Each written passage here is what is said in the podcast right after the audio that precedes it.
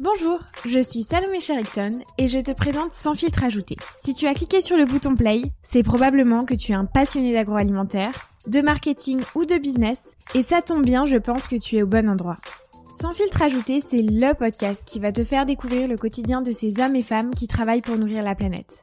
Qu'ils soient chefs de secteur, agriculteurs, fondateurs de start-up ou chefs de produits, tous relèvent les nouveaux challenges de la filière. Les enjeux liés à la santé, à l'environnement, mais aussi les enjeux sociétaux et économiques. Ils sont tous acteurs du changement et j'ai décidé dans ce podcast 100% agroalimentaire de leur donner la parole. Bienvenue sur Sans filtre ajouté et à tout de suite pour ce nouvel épisode. Bonjour à tous les deux, bonjour à tous. Alors je suis ravie aujourd'hui de vous accueillir une nouvelle fois euh, je vais le dire à chaque fois, un épisode spécial, l'Académie sans filtre. Et le premier épisode était dédié à l'assortiment et euh, plus spécifiquement à l'innovation. Et d'ailleurs, je vous invite à l'écouter si vous l'avez raté. Et celui-ci, on va se parler d'un sujet particulier qui est le merchandising. Alors derrière ce mot merchandising, ça peut faire peur. On se demande souvent finalement qu'est-ce que ça veut dire le merchandising et on va vous expliquer tout ça. Donc finalement, le merch, c'est quoi? À quoi ça sert? Comment on fait pour construire une démarche merchandising, et puis euh, comment le merchandising finalement peut être au service de la catégorie de produits? Alors aujourd'hui, je suis accompagnée de deux experts, Emmanuel, parce qu'ils sont deux à s'appeler Emmanuel, et je vais euh, une fois de plus vous laisser euh, vous présenter. Je commence. Donc je suis Emmanuel Fournet, je travaille chez Nielsen IQ, Nielsen IQ qui est une entreprise qui travaille dans la data, qui récupère de la data de la part des grandes enseignes euh, alimentaires, Carrefour, Leclerc, Intermarché, Auchan, etc. Et on a aussi un panel de 14 000 consommateurs et avec toute cette data, entre ceux qui passent en caisse et ceux que les consommateurs scannent, qui nous permet de comprendre qui achète en particulier, eh ben on, euh, on donne du conseil finalement à nos clients industriels et distributeurs pour les accompagner dans l'ensemble de leur démarche marketing, commerciale, etc. Euh, pour mettre leurs produits en rayon, pour comprendre la performance de leurs produits, pour optimiser la performance de leurs produits. Voilà. Merci. Bonjour à tous, donc moi c'est Emmanuel Ansou. Euh, après euh, une vingtaine d'années dans des grands groupes euh, agro sur des fonctions marketing commercial, maintenant j'accompagne des entreprises dans leur stratégie catégorielle. Donc je suis spécialisé en catégorie management et je suis ravi d'être là à nouveau avec toi, Salomé. Également. Alors comme je le disais en introduction, on va se parler de merchandising et comme tout bon lancement, que ce soit de produits ou de démarche merchandising, il y a la partie analyse et amont. Et pour le coup, euh, c'est à toi que je vais donner la parole, Emmanuel Fournet, pour cette partie. Merci Salomé. Euh, alors il y a, pour faire un peu simple, il y, a, il y, a, deux grandes manières de travailler euh, pour nous chez Nielsen IQ avec nos clients sur ces problématiques merch. La première manière, et je pense que Emmanuel Ansou la développera ensuite, c'est toute la démarche de compréhension du shopper pour savoir quelle est la bonne politique, la bonne organisation merch à mettre en place. Euh, on, a deux grandes manières de le traiter, soit par du virtuel entre guillemets, donc je mets devant un consommateur un, linéaire, un rayon virtuel, donc souvent c'est une étude online, le consommateur est assis devant son ordinateur et va faire des choix, des achats par rapport à cet euh, environnement linéaire, merch virtuel qu'on lui met sous les yeux. On va en mettre différents, avec différentes configurations on regarde les achats qu'il fait et on analyse au final quel est celui qui finalement développe le plus la catégorie. Donc ça c'est plutôt basé sur du virtuel, ça a pas mal de vertus entre autres de pouvoir tester des choses qui n'existent pas à date. L'autre aspect c'est de travailler sur du réel, sur ce qui existe déjà en rayon aujourd'hui. Donc on va regarder comment le shopper se comporte, comment le consommateur achète, quelle est la chronique de ses, de ses achats finalement, et à partir de ça, on va en déduire comment on devrait en théorie en tout cas organiser le rayon. Je donne un exemple bête, mais sur les biscuits, est-ce que j'ai des acheteurs qui achètent différentes marques, différents grammages, différents produits, mais toujours du chocolat?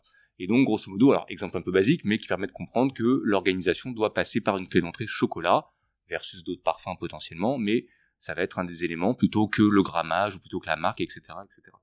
Donc ça, c'est vraiment la première approche qui va permettre de déterminer et d'aider nos clients à comprendre de manière un petit peu macro comment ça doit se mettre en place de manière large dans les rayons et quelle est l'approche merch pour un univers donné qui doit être mis en place.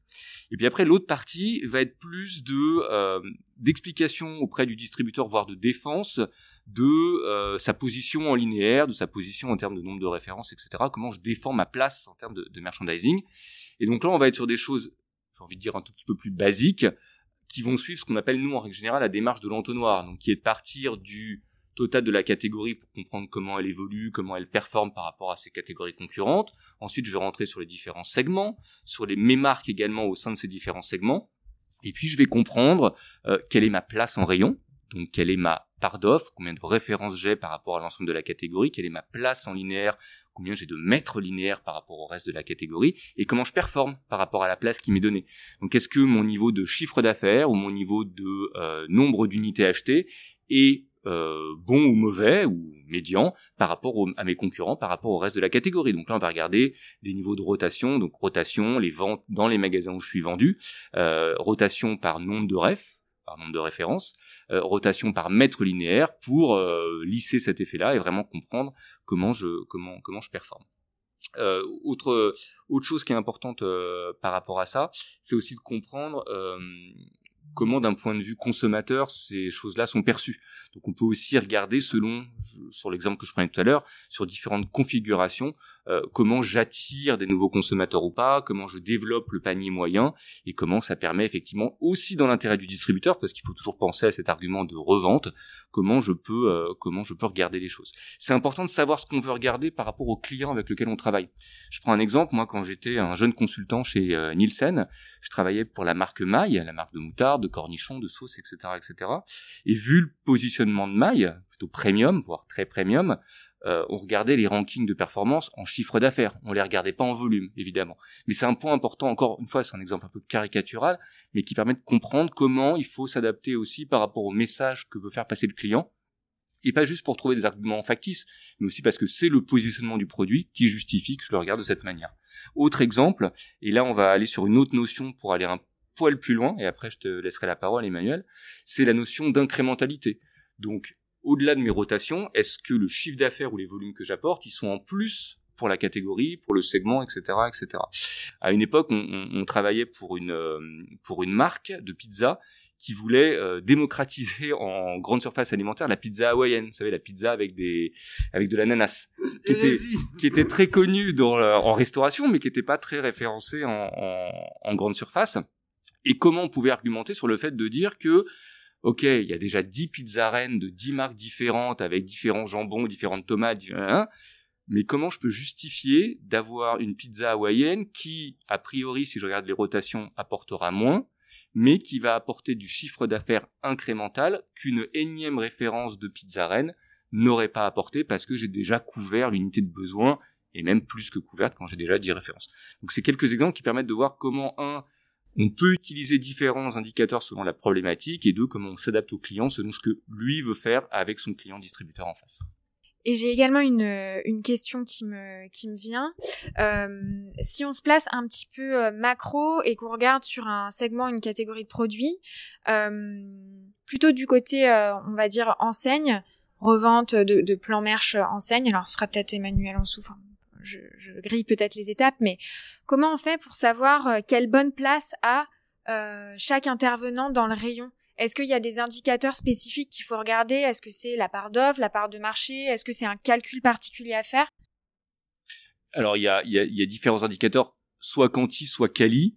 Euh, Nielsen IQ étant très euh, quanti dans ce qu'on peut faire au quotidien, je vais, je vais, je vais me cantonner à ça. Mais si j'aborde le quali en quelques secondes, la place en rayon au niveau des yeux ou pas, par exemple, l'exemple classique très euh, habituel des, des cours de, de, de marketing et de, et de commerce euh, qu'on connaît tous. Mais voilà, c'est quelque chose qui va jouer évidemment. D'un point de vue plus quanti, il y a deux ou trois comparaisons assez basiques mais assez élémentaires et qui je pense sont réutilisées dans pas mal de plans merch. C'est la comparaison entre ma part de marché et ma part d'offre. Est-ce que je suis sûr ou sous-exposé, c'est-à-dire est-ce que si j'ai une part de marché de 20% par exemple, est-ce que ma part d'offre est de 20% ou de 25 ou de 15 Si elle est de 15, je suis sous-exposé puisque j'ai moins de part d'offre que ma part de marché. Si j'ai une part d'offre de 25, je suis surexposé. Donc en règle générale, les leaders sont sous-exposés parce qu'ils sont tellement gros qu'il faut laisser de la place aux plus petits et à l'inverse, les challengers voire même les PME, les TPE surtout, hein, puisque c'est une des grandes tendances de la consommation aujourd'hui, sont surexposés parce qu'il faut leur laisser un petit peu plus de place par rapport à leur poids sur le marché. On peut faire la même chose avec la part de linéaire. Donc là, on n'est pas en nombre de références par rapport à la catégorie, on va être en mètres ou en centimètres que je prends sur les rayons, sur les éléments de ma catégorie ou de mon univers par rapport à l'ensemble de la place qui est prise par cet univers. en, en complément, c'est effectivement super important d'avoir ces mesures parce que c'est celles qui vont déterminer l'équilibre en fait entre les marques, qui vont permettre de dire effectivement si par rapport à une part de marché j'ai suffisamment d'offres, j'ai suffisamment de linéaires. Euh, mais moi, j'aimerais euh, juste remonter d'un cran par rapport à l'organisation linéaire et par rapport à tout ce qu'on vient de, de, développer, parce que c'est lié en fait à ces parts. Mais finalement, les parts, c'est une résultante. Avant ça, moi, j'aimerais juste euh, remonter d'un cran sur l'organisation du linéaire lui-même, pour bien comprendre comment euh, comment on en arrive là en fait à cette mesure. le point de départ, en fait, il est assez invariable, en tout cas assez invariable dans moi dans mon métier, c'est euh, le shopper. Donc le consommateur en situation d'achat. On part du shopper et on va s'intéresser à euh, la façon dont il va potentiellement lire le rayon. On va essayer de lui faciliter la vie et de faire en sorte que euh, ils le rayon, ils trouvent ces produits facilement, parce que on part du principe que s'ils trouvent ces produits facilement ou relativement facilement, bah du coup, il a une expérience d'achat qui est facilitée, et donc il va finir par acheter plus, euh, acheter des produits en complémentarité, on va y revenir, acheter plus de produits, enfin bref, il va être satisfait, et donc on aura un merchandising qui sera efficace. Le point, l'objectif de tout ça, qu'on soit clair, c'est évidemment d'améliorer euh, la performance globale du rayon. Euh, et la performance globale du rayon, on la lie, comme l'a dit Emmanuel précédemment, avec euh, un rendement linéaire, donc un chiffre d'affaires linéaire. Ça, c'est un indicateur client qui est très important pour les magasins, de se dire quel est le chiffre d'affaires que dégage chacun des mètres linéaires que j'ai mis à disposition des produits. Donc ça, c'est vraiment l'indicateur cible de base, c'est celui qu'on doit faire croître. Je reviens sur mon shopper. Pour qu'on comprenne bien, euh, le shopper, on va s'intéresser donc à la façon dont il achète. Et euh, si je reprends l'exemple des biscuits que commençait à, développer Emmanuel tout à l'heure, euh, on va essayer d'organiser l'offre en fonction de ce qu'on appelle un arbre de décision shopper. L'arbre de décision shopper, c'est justement l'ensemble des décisions. Alors, comment dire euh, perçu euh, naturel ou pas euh, réfléchi ou pas par le shopper consciente ou inconsciente de la part du shopper face à un rayon. Donc le biscuit bah le premier point de départ c'est j'ai envie de biscuit. Bon ça d'accord. Très bien. Ensuite euh, je vais vite me poser la question de en biscuit en l'occurrence pour qui? Avant même la recette, on va se dire pour qui? Est-ce que c'est pour moi, perso, euh, Emmanuel, et puis bah, moi j'ai mes propres goûts, ou est-ce que c'est pour mes enfants? Est-ce que c'est pour tout le monde dans le foyer, donc pour la famille? Est-ce que c'est pour euh, ma femme? Est-ce que c'est pour voilà Est-ce que c'est pour offrir? Il y a un ensemble de besoins qui vont donner une première euh, structure d'offre. Une fois passé cette première étape, là, je vais me dire, bah, en fait, maintenant, euh, ok, c'est pour moi, mais est-ce que j'ai envie de biscuits plutôt nature ou est-ce que j'ai envie de biscuits plutôt chocolatés, comme disait Emmanuel tout à l'heure? Bon, bah, aujourd'hui, j'ai plutôt envie de biscuits chocolatés. Et puis là, assez vite, je vais arriver à une recette plus précisément Est-ce que j'aurai besoin de, est-ce que je vais avoir envie de biscuits plutôt fourrés, plutôt nappés? Euh, Déjà, c'est ça, ça j'affine et on, on, voit très bien qu'on se rapproche progressivement du produit. Et puis à la fin, je vais avoir ma marque de préférence. Alors pour un consommateur, pour les shoppers en général, la marque va souvent aussi être liée au prix du produit parce qu'une marque euh, nationale va être plus chère qu'une MDD, encore plus chère qu'un premier prix. Donc la marque induit souvent cette notion de, de, de prix aussi fortement liée. Et au final, j'en arrive là à la référence, le produit euh, unitaire que je souhaite euh, que je souhaite acheter. Une fois qu'on a décrypté tout ça, qu'on a bien compris tout ça, c'est ce qui va nous permettre de structurer l'ensemble de l'offre du rayon en segments. Donc les segments, bah, c'est euh, les, biscuits nature, les biscuits aux fruits de telle marque, etc. Tout ça, c'est des ensembles de segments et ça nous sert à organiser le rayon. Et donc typiquement, une fois qu'on a fait ça, on rend le rayon beaucoup plus lisible, on va multiplier les actes d'achat par les shoppers, et euh, chacun de ces segments va jouer un rôle. Donc pour faire une organisation, et l'exemple des biscuits est très bien, c'est que si j'organise trop mon rayon biscuit, en fait, on, va, euh, le consommateur va pas acheter plus. Donc ce qu'il faut, c'est arriver aussi à donner de manière un peu plus subtile, là rentre vraiment la subtilité du merchandising, un peu de rythme et de surprise au rayon si on range trop un rayon, typiquement un rayon d'impulsion comme le rayon biscuit, bah les, shoppers vont trouver tout tout de suite, donc ils vont sortir très vite. Donc on a tout intérêt à créer des petites aspérités avec de la nouveauté, avec euh, une organisation des différents segments qui sont qui rythment en fonction de la pénétration des produits, en fonction de la fréquence d'achat, en fonction des cibles, pour rythmer un petit peu le rayon et créer de l'intérêt et donc créer de la consommation supplémentaire parce que là je suis surpris. Ah tiens je vais chercher euh, le prince euh, le biscuit prince pour mes enfants. Et puis finalement je passe devant Pims ah c'est super Pims c'est pour moi. Pour après le dîner euh, tranquillou devant la télé. Ben voilà je prends je prends ça en impulsion.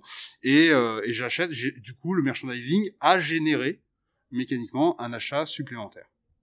Voilà pour l'organisation du rayon tu viens de décrire ma vie là, hein. le Pims, le dîner. Moi aussi, je suis une fan, euh, une fanade de Pims. Euh, par contre, orange ou framboise? Orange, bah, orange. orange, orange framboise, c'est pas possible. C'est pas possible, juste. Oui, voilà, je, je suis assez d'accord avec ça.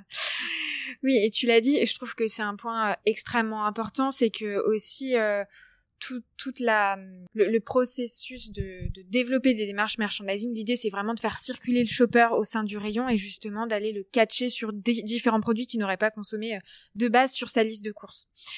J'ai une autre question du coup pour toi, euh, Emmanuel. Comment ça se passe quand une marque souhaite développer une démarche merchandising et finalement comment elle va le revendre au client?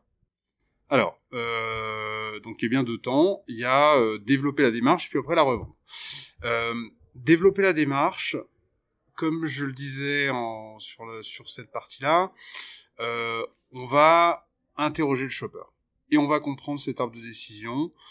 Euh, on va faire appel à Nielsen typiquement pour aller chercher des informations euh, plutôt consommateurs, là en l'occurrence, pour essayer de bien comprendre la consommation.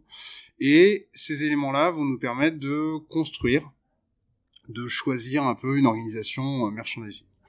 Euh, ensuite, pour revendre, là c'est la partie, euh, là, c'est pas évident en fait de revendre une démarche merchandising, c'est beaucoup plus compliqué que, que l'innovation pour faire parallèle avec le, le, le podcast euh, précédent, euh, parce que en fait changer un rayon pour un distributeur, pour un client, c'est énormément d'investissement ça représente euh, énormément de temps passé, ça demande beaucoup d'organisation. Euh, peut-être que tu nous parleras toi-même un tout petit peu après de, de, la façon dont ça se passe sur une réimplantation de, de rayons euh, complète. donc c'est énormément d'énergie pour arriver à une modification et des résultats qui sont pas toujours à la hauteur de cet investissement.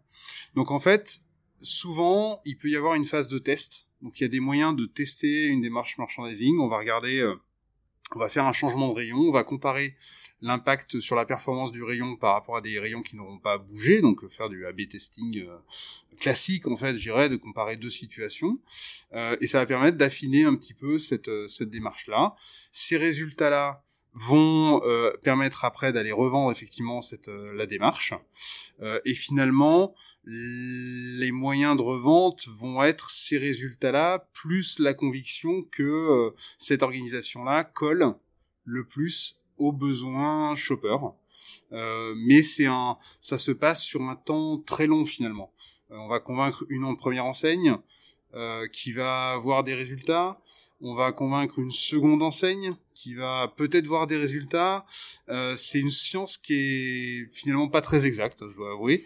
Il y a beaucoup de techniques merchandising qui sont très performantes, mais l'organisation globale d'un rayon, c'est un système itératif qui est vraiment euh, euh, qui s'inscrit dans un temps long, qui fonctionne, qui apporte de la de la croissance, ça c'est indéniable, mais qui se qui demande voilà beaucoup d'énergie, beaucoup de petits pas pour pour avancer et une mobilisation très importante du terrain, euh, justement pour appliquer ces, ces plans. Et du coup, donc quand on a développé ces démarches merch, euh, comment justement euh, ça se passe pour la revente? J'imagine que c'est le catégorie manager euh, qui va développer, euh, enfin en tout cas accompagner les distributeurs en ce sens pour justement développer la catégorie? Oui, exactement. C'est le, c'est vraiment le rôle du catégorie manager de bah de d'expliquer, donc raconter l'histoire, mais d'expliquer un petit peu le sens de la démarche. Euh, pourquoi est-ce que euh, j'ai choisi, euh, je choisis cette cette organisation? En quoi elle répond à des attentes des attentes shopper Qu'est-ce qui va faire la performance de cette de cette organisation? Je prends un exemple un exemple passé. Pendant très longtemps, il y a il y a quelques années maintenant, l'organisation des des conserves de légumes était par ordre alphabétique de légumes. Donc il y a eu ça. C'est pas vrai. Ça existait. Et est-ce que les consommateurs faisaient leurs courses par ordre alphabétique de légumes? À ton avis? Euh, Au hasard, non. Voilà. Donc euh, ça, c'était pas du tout euh, adapté, évidemment, à la consommation. Donc ça partait du shopper, ça- quoi, vraiment. là, fallait vraiment repartir du shopper et comprendre que le shopper, quand il achète des, euh, des légumes en conserve, il ne va pas euh, il va pas réfléchir à euh, bah, je veux euh, H comme haricot vert ou M comme maïs, Euh, mais il va vraiment avoir besoin de maïs pour faire une salade, il va avoir besoin d'haricots verts pour accompagner son steak, donc il est vraiment dans l'usage. Donc il fallait déjà se repencher sur le consommateur, sur le shopper, pour bien comprendre l'usage, cet usage déterminant une euh, classification des produits, la fameuse arbre de, décision dont je parlais tout à l'heure, et qui permet après d'organiser selon des segments en fonction de légumes, mais pas uniquement, parce qu'en fait on peut avoir euh, des regroupements, par exemple, je parle de la salade, typiquement regrouper des produits qui sont plutôt des légumes froids à usage de salade, cœur de palmier, maïs, etc. Bah, c'est un univers salade et qui a une cohérence lisible pour le shopper, euh, compréhensible par le shopper, qui, sur lequel il va pouvoir se repérer et du coup trouver euh, trouver tous les produits dont il a besoin. Donc en fait, c'est toute cette histoire là qu'on raconte. Alors là, mon exemple, il est facile. Hein. On passe de quelque chose qui était un peu absurde à euh, quelque chose de beaucoup plus logique d'un point de vue shopper. Des fois, c'est un peu plus subtil. Et euh, effectivement, c'est de la force de, conviction, euh, de l'accompagnement aussi, euh, la capacité d'accompagner sur le terrain pour euh, changer un petit peu la, la lecture des rayons, euh, qui sera aussi euh, regardé par les clients pour euh, pour assurer euh, pour assurer la performance. Le, dernier niveau que je veux euh, que je veux ajouter par rapport à ça, c'est qu'une fois qu'on a construit ça, après, on va aussi s'intéresser, et Emmanuel tout à l'heure l'a un peu touché du doigt, on va aussi rentrer dans un merchandising qui va être un peu plus micro, et là il y a un ensemble de techniques sur lesquelles qui sont importantes d'avoir en tête, ce qui vont permettre d'assurer la performance du rayon. Donc là j'ai beaucoup parlé des segments et de l'organisation générale du rayon, mais après ce qu'on va regarder c'est déjà euh, comme on l'a dit tout à l'heure, je, je reboucle avec les indicateurs, la part de linéaire qui est attribuée à chacune des marques, à chacun des produits, est-ce qu'ils ont leur juste part? Des produits qui vont être petits vont être pareil, il y a des minimums à respecter de d'exposition des produits. On se dit qu'en dessous de 20-30 cm, en gros, un produit est pas visible en rayon, parce que on passe devant le caddie, avec son caddie, on passe devant, on a à peine le temps de le voir, donc on l'a loupé. En merchandising, c'est assez simple, pas vu, pas pris. Hein, donc euh, c'est aussi simple que ça. Donc si je loupe mon produit, je ne l'achète pas. Donc il a besoin d'être euh, visible. Ça c'est un autre truc. Euh, on a parlé tout à l'heure de la hauteur des yeux, hyper important. Je le vois, c'est à hauteur de mes yeux, j'ai pas à réfléchir, je le prends. Encore une fois, pas On appelle pas zone pris. chaude, zone froide. Zone chaude, qu'on appelle la zone chaude ou la zone froide. Après, euh, évidemment, les produits. euh, pour ça qu'on a souvent des produits plutôt premium que les gens vont chercher en haut. Alors il y a certaines règles qui sont appliquées euh, à chaque fois, qui sont un peu maintenant connues même par les shoppers naturellement. hein, les premiers prix en bas, euh, les produits chers en haut. Bon, voilà, il y a plein de, techniques comme ça pour améliorer la performance globale du rayon. Euh, et le dernier élément qu'on doit tenir en qu'on doit tenir en compte, euh, c'est toujours pareil, écouter son client, se mettre à la place de son client, respecter quelques règles qui seront des partis pris ou des règles euh, plus ou moins euh, euh, admises par par l'ensemble par certains clients sur l'organisation du rayon. Par exemple, Auchan historiquement a plutôt une organisation verticale de ses produits par des centres de marque. C'est euh, voilà, c'est dans leur dans leur un peu dans leur ADN historique. Bon bah voilà, il faut avoir en tête ce genre d'éléments pour pouvoir adapter sa démarche merch à la fois en termes de segmentation, mais après là je suis plus dans le micro, vraiment dans le micro merchandising, pour adapter l'organisation des produits eux-mêmes, euh, le plus proche à la fois des attentes des clients, des shoppers, concilier ça, et puis au final pour satisfaire la, la, la performance du rayon. Moi, j'ai une question pour vous deux, en fait, par rapport à ça. Est-ce que vous avez l'impression aujourd'hui où les magasins physiques sont challengés, beaucoup challengés, les hypermarchés en particulier, que les distributeurs sont plus à l'écoute de réorganisation merge, de revoir les univers, parce qu'il faut proposer des choses nouvelles aux shoppers quand il vient en magasin, faut un peu réinventer. Est-ce que vous avez l'impression que ça a des conséquences à ce niveau-là, ou pas encore, ou pas forcément? Moi, je vais pouvoir répondre à cette question, euh, notamment euh, d'un point de vue euh, terrain, puisque euh, j'ai été commerciale pendant deux ans, et notamment sur la partie salade en sachet, où c'est une, une catégorie qui a euh, quand même beaucoup souffert, enfin d'une décroissance euh, conjoncturelle et structurelle. Et les chefs de rayon étaient vraiment en attente de comment on peut aller revaloriser cette cette catégorie de produits, parce que je fais beaucoup de cas sur sur sur ce rayon. Et en fait, historiquement, c'était une catégorie qui a toujours été organisée d'un point de vue industriel. plutôt de se dire bah voilà dans la salade on a les monovariétés et les mélanges mais finalement, pour un consommateur, euh, il fait pas la différence entre une monovariété et un mélange. Pour lui, il y a la mâche et la laitue, et puis après les autres, les jeunes pousses, etc. Une des démarches merch qui a été euh, notamment mise en place, c'est et pourquoi pas réorganiser finalement le rayon en fonction des cibles. Et on s'est aperçu que, euh, par exemple, une, une, clientèle plus, un shopper plus ou moins senior allait plutôt composer, enfin acheter euh, des produits type frisé, scarole, et à ce moment-là, on a fait des descentes organisées en fonction des cibles shopper pour pouvoir faire circuler un maximum euh, le shopper en rayon. Et pour le coup, là, oui, euh, en effet, les, les, les, clients étaient très intéressés pour tester ces démarches euh, au vu de la catégorie qui souffrait un petit peu. Moi, je vais prendre un angle, un, c'est une très très bonne question. je vais prendre un angle un peu différent par rapport à ça, c'est que de toute façon aujourd'hui, par rapport au magasin physique, il y a de la part des distributeurs la question de du rôle du magasin tout simplement déjà. Et ça, euh, j'en parle là parce que ça fait écho à, un merchandising qui va être plus macro, avec du macro merchandising qui va être un peu l'organisation des magasins. À travers l'organisation du magasin, les distributeurs vont assigner un rôle à ces magasins. Et aujourd'hui, pour faire venir les consommateurs dans les magasins, euh, bah une des tendances, c'est de créer de l'intérêt, de créer de l'animation, de créer euh, de la surprise en magasin, pas juste avoir une surface de vente sur laquelle je pose des produits, d'avoir beaucoup plus d'attrait. C'est pour ça qu'on retrouve de plus en plus de corners, même de marques euh, extérieures au magasin. C'est pour ça qu'on va retrouver toujours beaucoup d'animation dans les magasins, beaucoup de promotions, parce que ça, c'est ce qui fait venir encore les gens dans les magasins. Les distributeurs, ils ont ces surfaces de vente, il faut les exploiter, elles ont un coût, donc il faut faire venir les consommateurs. Donc au global, la responsabilité du distributeur, avant même celle des marques, en fait, elle est de trouver le bon positionnement, la bonne stratégie et du coup la bonne organisation du magasin. Euh, quel est le rôle des, euh, quel est le rôle de chacun des, espaces? Quelle est la place de mon frais traditionnel par exemple? Euh, Est-ce que je dispose d'un espace dédié au bio ou pas? Ou est-ce que je mets le bio, euh, comme le faisait Monoprix, plutôt au sein des rayons? Ça, c'est des vrais choix stratégiques qui sont faits de la part des distributeurs.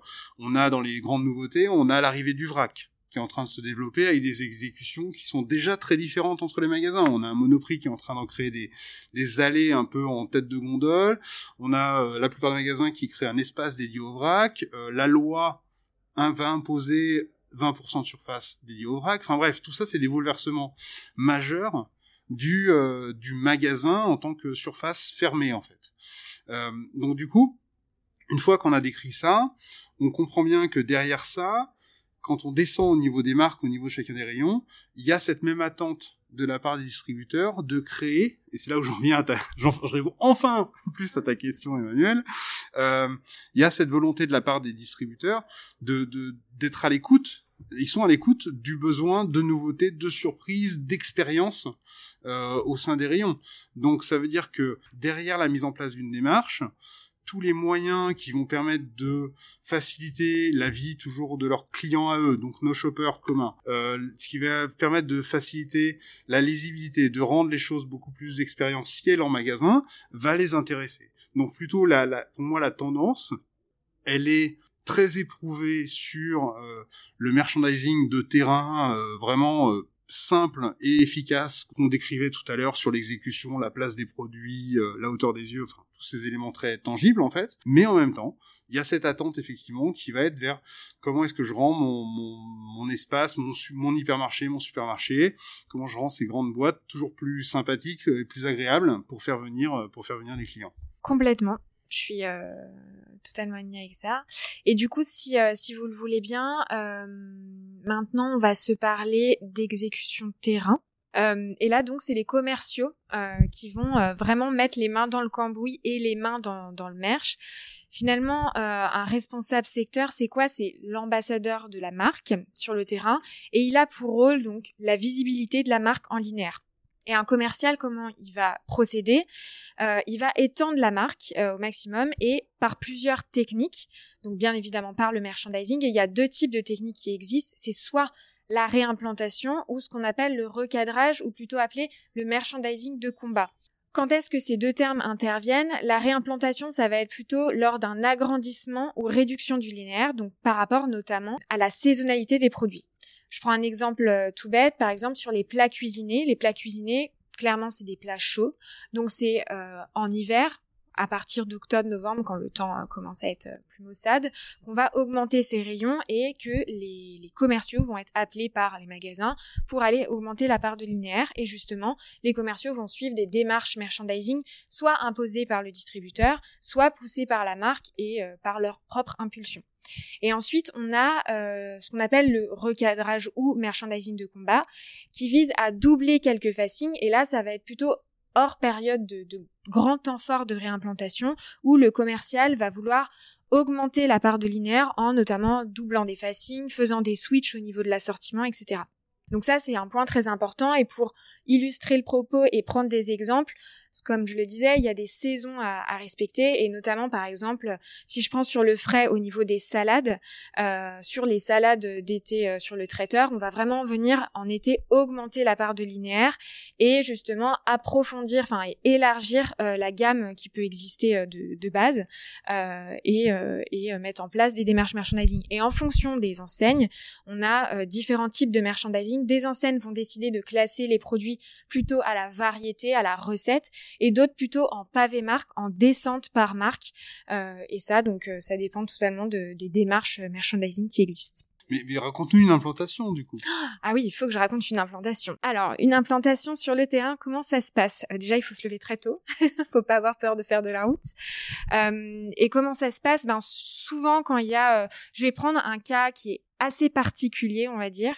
Euh, c'est euh, notamment euh, quand il y a des travaux ou alors que voilà le chef de rayon veut vraiment tout réimplanter le magasin et ça arrive quand même on va dire assez régulièrement, une, une fois par an, on va dire. en général, tous les commerciaux sont convoqués de la catégorie de produits et on va clairement sortir tous les rayons, enlever toutes les étiquettes et vraiment remettre à plat. Et ensuite, bien évidemment, réimplanter le rayon. Mais ce qui est important de souligner, c'est l'amont implantation et la revente au client.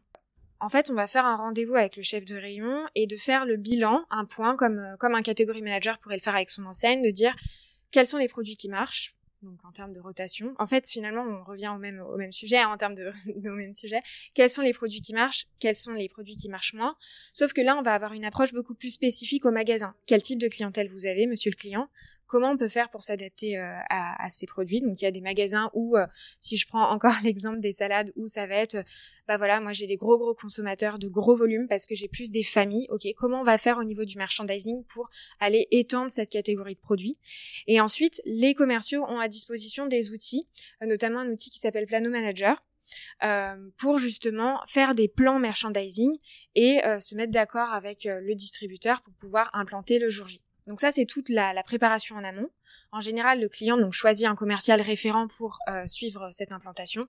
Et le jour J, euh, du coup, donc vient l'implantation et, euh, et la confrontation entre les différents commerciaux devant le rayon. Tu, je, complète un, point qui est important qu'on n'a peut-être pas suffisamment dit, c'est que finalement le, merchandising, il a une, il a une vocation, enfin, linéaire a une vocation, c'est aussi de détenir le stock des produits en fait. Et finalement, le merchandising, il y a tous les critères de performance, il y a tous les axes euh, shopper dont on s'est parlé jusque-là, mais euh, il doit aussi servir en fait à un élément simple qui est d'éviter la rupture.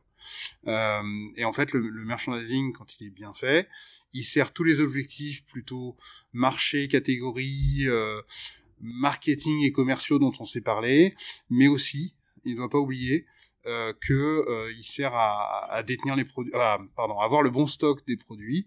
Et c'est quand même un élément clé, c'est que les produits soient euh, en bonne quantité pour euh, tenir euh, plusieurs jours de, de, de, de, vente. Voilà, je vais juste repréciser ce Non, non, c'est un point très important, d'où l'importance de regarder euh, vraiment par produit et par catégorie de produits les rotations, et pour pouvoir proposer aux clients des plans les plus adaptés possibles, et justement, si on se parle vraiment encore plus de manière opérationnelle, de doubler les facings sur des rotations importantes, comme tu l'as dit, pour être sûr d'avoir l'approvisionnement nécessaire et la place nécessaire en rayon pour ne pas tomber en rupture, et c'est le cas, j'imagine, pour les glaces en pleine canicule ou pour les salades en pleine canicule ou en hiver pour euh, les fromages à raclette par exemple. Euh. et ensuite, si vous le voulez bien, on va se parler de bilan parce que euh, faire une démarche merchandising c'est bien, mais comme euh, par exemple pour une innovation, un lancement de produit, euh, les bilans sont toujours très importants. Et comment on fait finalement pour effectuer un bilan efficace sur une démarche merchandising? Comment on voit finalement si une démarche a fonctionné ou pas auprès de nos shoppers? Ben, On appelle Nielsen IQ puis on leur pose la question. Alors c'est une partie de la réponse, euh, Nielsen évidemment, c'est pas la totalité de la réponse, mais ça donne sur certains indicateurs qu'on a déjà euh, mentionnés euh, de bonnes euh, de bonnes réponses. Alors après il y a différentes manières de le faire. Des, des, éléments assez simples quand il y a eu par exemple, comme tu le disais, réimplantation, bah ça va être de regarder l'avant-après. Est-ce que les performances de mon rayon, est-ce que les performances aussi de ma marque, hein, parce que je suis égoïste quand je quand je travaille pour une marque donnée évidemment, c'est de se dire est-ce que mes rotations ont progressé en valeur, en volume, etc., etc. Alors c'est pas forcément et puis au-delà des rotations, quand on le peut, alors avec les données Nielsen IQ, mais plus maintenant avec des données de carte de fidélité des enseignes, au magasin, est-ce que j'ai euh, fidélisé ma clientèle ou est-ce que j'ai recruté ou est-ce que j'ai développé le panier, etc., etc. Donc toutes ces notions qui vont permettre de mesurer si je fais mieux maintenant qu'avant? Est-ce que je fais mieux maintenant que le rayon d'à côté? Est-ce que je fais mieux, etc. Alors, petit problème dans cette démarche-là qui peut introduire des biais, c'est que si j'ai réimplanté mon rayon pâte en janvier ou en février 2020, juste avant le Covid, la performance après, forcément, elle est complètement biaisée. Donc, autre manière de le faire, Emmanuel l'évoquait tout à l'heure, c'est la B-testing. On va regarder, on va appareiller des groupes de magasins, par exemple, et on va se dire que j'ai fait une réimplantation dans un magasin X. Je vais prendre un jumeau, un magasin jumeau, même enseigne, même région, même taille, même chiffre d'affaires, même part du rayon ou de la catégorie par rapport au chiffre d'affaires du magasin, pour être vraiment toutes choses égales par ailleurs, ou en tout cas le plus possible. Et puis je vais regarder si mon magasin réimplanté performe mieux, moins bien, on espère mieux, que le magasin témoin qui, lui, n'a pas été réimplanté. Donc ça, c'est les éléments de base de la compréhension de est-ce que là, le retravail merge qui a été effectué, effectué et performant. Et puis après, ça, ça se fait à tous les niveaux. Encore la technique de l'entonnoir dont on parlait tout à l'heure. Je regarde pour ma catégorie, et puis je regarde si des segments en ont bénéficié en particulier. Je regarde si ma marque, mes produits en ont bénéficié en particulier. Et puis à partir de là, je fais des plans de correction si nécessaire. Et si c'est positif, j'utilise ces arguments-là avec mon client euh, magasin ou distributeur pour lui démontrer par A plus B que euh, ce que j'avais proposé, le cas échéant, était pertinent et fonctionne dans son intérêt à lui. J'ajoute euh, sur les sur les résultats, je, je, partage tout à fait tous ces éléments évidemment sur les sur les indicateurs. Euh, L'objectif et le rôle de, de, ces résultats, il va avoir un impact assez important chez le chez les distributeurs. On parlait de macro, je parlais de macro merchandising tout à l'heure, et en fait, un des impacts, ça va être la place que ma catégorie va avoir au sein d'un magasin. Et en fait, euh, en tant que marque euh, au sein d'une catégorie, j'ai tout intérêt à ce que l'exposition globale, non seulement de ma marque, mais aussi de l'ensemble de mon marché, gagne de la surface, si c'est bénéfique pour la performance du magasin au global, hein, si, évidemment, mais j'ai tout intérêt à gagner de l'espace. Et ça, c'est un jeu qui se passe chez le client, où chacun des responsables de catégorie vont eux-mêmes discuter pour s'allouer une part de l'espace disponible physiquement dans un magasin.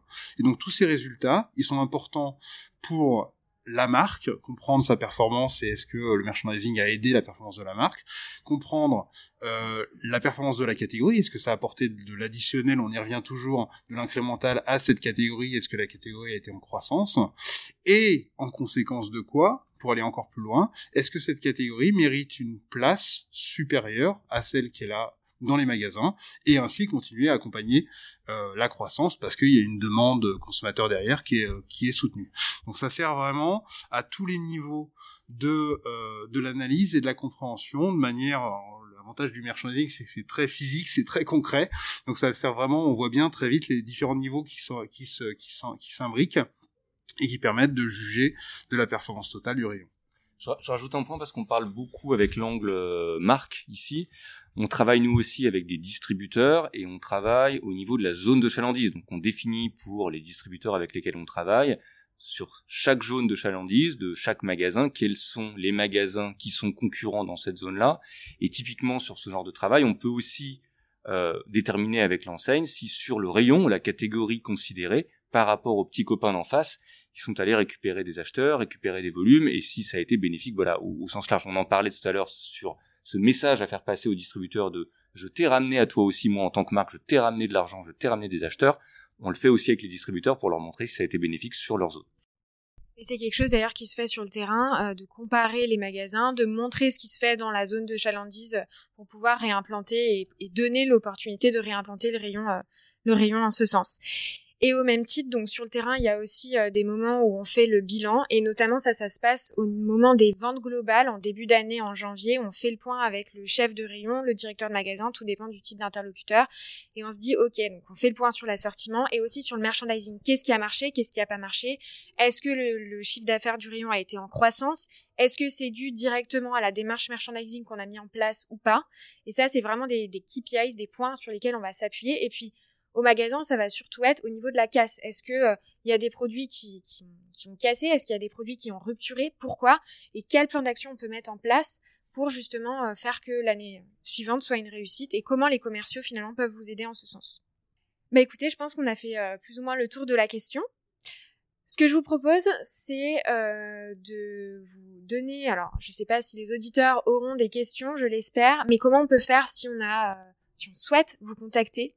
À ces sujets sur euh, l'innovation, sur euh, le merchandising Est-ce qu'il y a des points de contact Alors moi c'est très simple, Emmanuel Ansou. Euh, vous me trouvez sur LinkedIn, vous m'écrivez, je réponds à tout le monde. C'est le moyen le plus direct de me joindre.